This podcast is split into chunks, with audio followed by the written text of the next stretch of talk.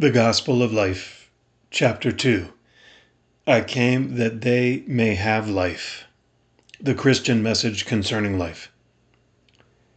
The life was made manifest, and we saw it. With our gaze fixed on Christ, the Word of life. Faced with the countless grave threats to life present in the modern world, one could feel overwhelmed by sheer powerlessness. Good can never be powerful enough to triumph over evil. At such times, the people of God, and this includes every believer, is called to profess with humility and courage its faith in Jesus Christ, the Word of life. The gospel of life is not simply a reflection, however new and profound, on human life, nor is it merely a commandment aimed at raising awareness and bringing about significant changes in society. Still less is it an illusory promise of a better future. The gospel of life is something concrete and personal, for it consists in the proclamation of the very person of Jesus. Jesus made himself known to the Apostle Thomas, and in him to every person, with the words, I am the way and the truth and the life. This is also how he spoke of himself to Martha, the sister of Lazarus I am the resurrection and the life. He who believes in me, though he die, yet shall he live. And whoever lives and believes in me shall never die. Jesus is the Son, who from all eternity receives life from the Father, and who has come among men to make them sharers in this gift. I came that they may have life and have it abundantly. Through the words, the actions, and the very person of Jesus, man is given the possibility of knowing the complete truth concerning the value of human life. From this source, he receives, in particular, the capacity to accomplish this truth perfectly, that is, to accept and fulfill completely the responsibility of loving and serving, of defending and promoting human life. In Christ, the gospel of life is definitively proclaimed and fully given. This is the gospel, which, already present in the revelation of the Old Testament, and indeed written in the heart of every man and woman, has echoed in every conscience from the beginning, from the time of creation itself, in such a way that, despite the negative consequences of sin, it can also be known in its essential traits by human reason. As the Second Vatican Council teaches, Christ perfected revelation by fulfilling it through his whole work of making himself present and manifesting himself, through his words and deeds, his signs and wonders, but especially through his death and glorious resurrection from the dead, and final sending of the Spirit of truth.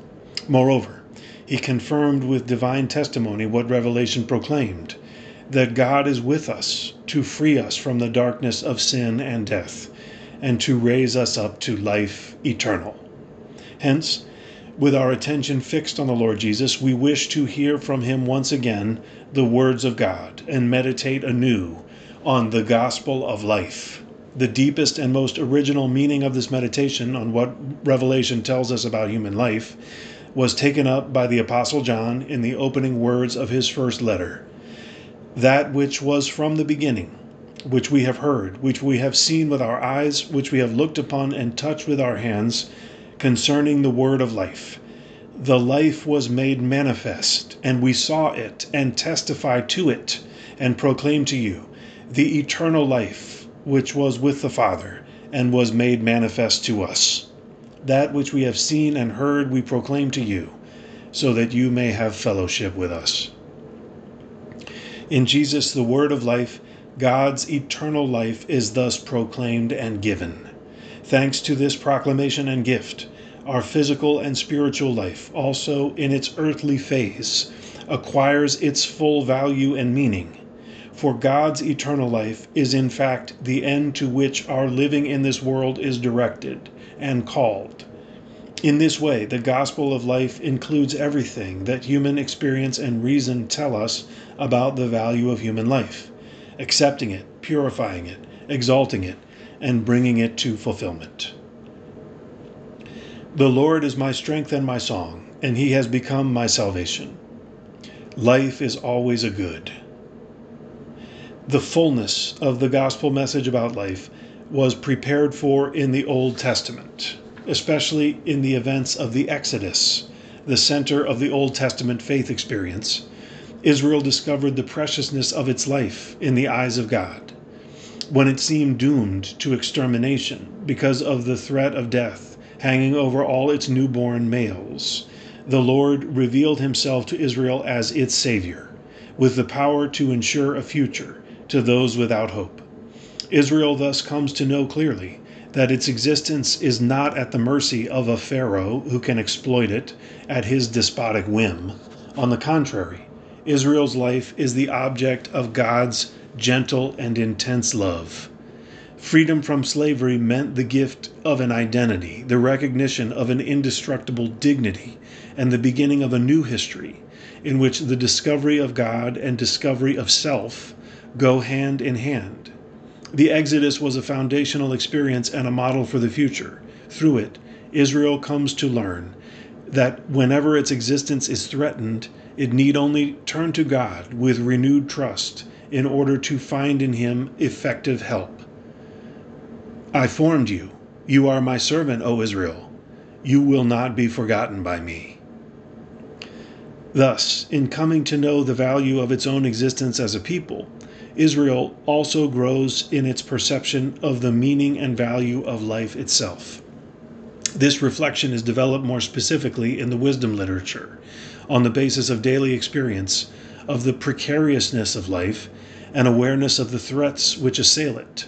Faced with the contradictions of life, faith is challenged to respond.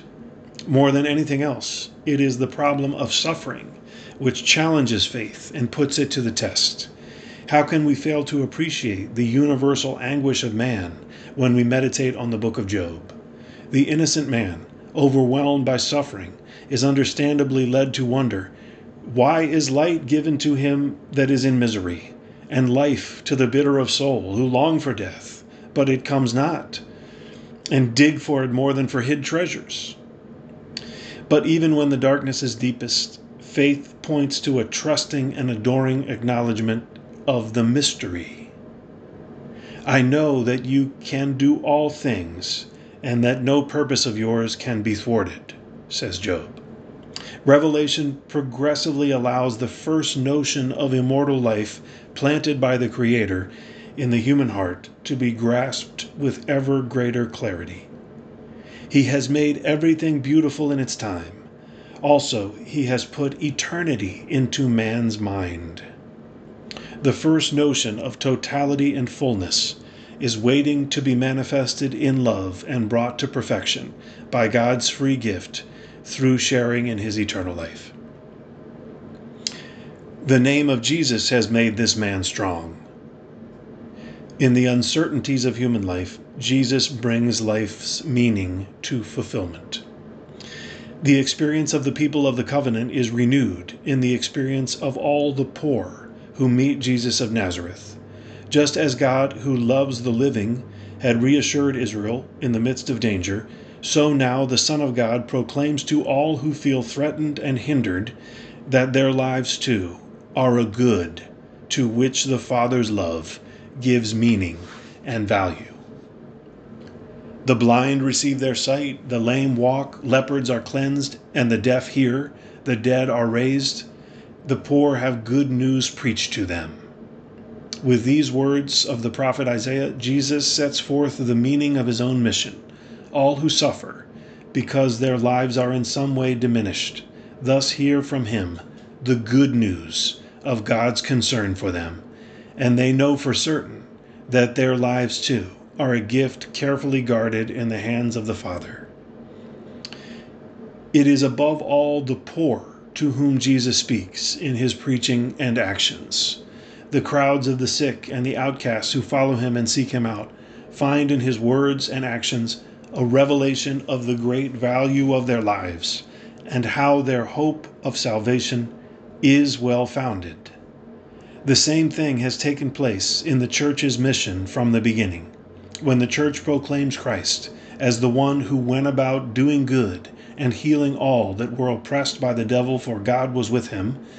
She is conscious of being the bearer of a message of salvation which resounds in all its newness, precisely amid the hardships and poverty of human life. Peter cured the cripple, who daily sought alms at the beautiful gate of the temple in Jerusalem, saying, I have no silver and gold, but I give you what I have. In the name of Jesus Christ of Nazareth, walk.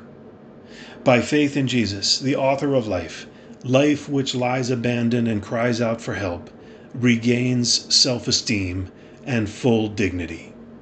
The words and deeds of Jesus and those of his church are not meant only for those who are sick or suffering or in some way neglected by society. On a deeper level, they affect the very meaning of every person's life in its moral and spiritual dimensions. Only those who recognize that their life is marked by the evil of sin can discover in an encounter with Jesus the Savior the truth and the authenticity of their own existence. Jesus himself says as much. Those who are well have no need of a physician, but those who but those who are sick. I have not come to call the righteous, but sinners to repentance. But the person who, like the rich landowner in the gospel parable, thinks that he can make his life secure by the possession of material goods alone is deluding himself. Life is slipping away from him, and very soon he will find himself bereft of it, without ever having appreciated its real meaning. Fool, this night your soul is required of you, and the things you have prepared, whose will they be? In Jesus' own life, from the beginning to the end, we find a singular dialectic between the experience of the uncertainty of human life and the affirmation of its value. Jesus' life is marked by uncertainty from the very moment of his birth. He is certainly accepted by the righteous, who echo Mary's immediate and joyful yes. But there is also from the start rejection on the part of a world which grows hostile and looks for the child in order to destroy him. A world which remains indifferent and unconcerned about the fulfillment of the mystery of this life entering the world. There was no place for them in the inn. In this contrast between threats and insecurity on the one hand, and the power of God's gift on the other, there shines forth all the more clearly the glory which radiates from the house of Nazareth and from the manger at Bethlehem. This life which is born is salvation for all humanity. Life's contradictions and risks were fully accepted by Jesus. Though he was rich, yet for our sake he became poor, so that by his poverty you might become rich. The poverty of which Paul speaks is not only a stripping of divine privileges, but also a sharing in the lowliest and most vulnerable conditions of human life. Jesus lived this poverty throughout his life until the culminating moment of the cross. He humbled himself and became obedient unto death, even death on a cross. Therefore, God has highly exalted him and bestowed on him the name which is above every name. It is precisely by his death that Jesus reveals all the splendor and value of life inasmuch as his self oblation on the cross becomes the source of new life for all people. In his journeying amid contradictions and in the very loss of his life, Jesus is guided by the certainty that his life is in the hands of the Father. Consequently, on the cross, he can say to him, Father, into your hands I commend my spirit. That is, my life. Truly great must be the value of human life if the Son of God has taken it up and made it the instrument of the salvation of all humanity. Called to be conformed to the image of his Son, God's glory shines on the faith on the face of man. Life is always a good. This is an instinctive perception and a fact of experience and man is called to grasp the profound reason why this is so. Why is life a good? The question is found everywhere in the Bible, and from the very first pages it receives a powerful and amazing answer. The life which God gives man is quite different from the life of all other living creatures, inasmuch as man, although formed from the dust of the earth, is a manifestation of God in the world, a sign of his presence, a trace of his glory. This is what St. Irenaeus of Lyons wanted to emphasize in his celebrated definition Man, living man, is the glory of God. Man has been given a sublime dignity based on the intimate bond which unites him to his Creator. In man there shines forth a reflection of God Himself. The book of Genesis affirms this when, in the first account of creation, it places man at the summit of God's creative activity, as its crown, at the culmination of a process which leads from indistinct chaos to the most perfect of creatures. Everything in creation is ordered to man, and everything is made subject to him. Fill the earth and subdue it, and have dominion over every living thing. This is God's command to the man and the woman. A similar message is found also in the other account of creation. The Lord God took the man and put him in the Garden of Eden to till it and keep it. We see here a clear affirmation of the primacy of man over things. These are made subject to him and entrusted to his responsible care, whereas for no reason can he be made subject to other men and almost reduced to the level of a thing. In the biblical narrative, the difference between man and other creatures is shown above all by the fact that only the creation of man is presented as the result of a special decision on the part of God, a deliberation to establish a particular and specific bond with the Creator. Let us make man in our image, after our likeness. The life which God offers to man is a gift by which God shares something of himself with his creature. Israel would ponder at length the meaning of this particular bond between man and God. The book of Sirach, too, recognizes that God, in creating human beings, endowed them with strength like his own and made them in his own image. The biblical author sees as part of this image not only man's dominion over the world, but also those spiritual faculties which are distinctively human, such as reason, discernment between good and evil, and free will. Quote, he filled them with knowledge and understanding and showed them good and evil. Unquote. The ability to attain truth and freedom are human prerogatives inasmuch as man is created in the image of his Creator, God who is true and just. Man alone, among all visible creatures, is capable of knowing and loving his Creator. The life which God bestows upon man is much more than mere existence in time. It is a drive toward fullness of life. It is the seed of an existence which transcends the very limits of time. For God created man in incorruption and made him in the image of his own eternity. The Yahwist account of creation expresses the same conviction. The ancient narrative speaks of a divine breath, which is breathed into man, so that he may come to life. The Lord formed man of the dust of the ground and breathed into his nostrils the breath of life, and man became a living being. The divine origin of the spirit of life explains the perennial dissatisfaction which man feels throughout his days on earth because he is made by God and bears within himself an indelible imprint of God. Man is naturally drawn to God. When he heeds the deepest yearnings of the heart, every man must make his own the words of truth expressed by St. Augustine You have made us for yourself, O Lord, and our hearts are restless until they rest in you.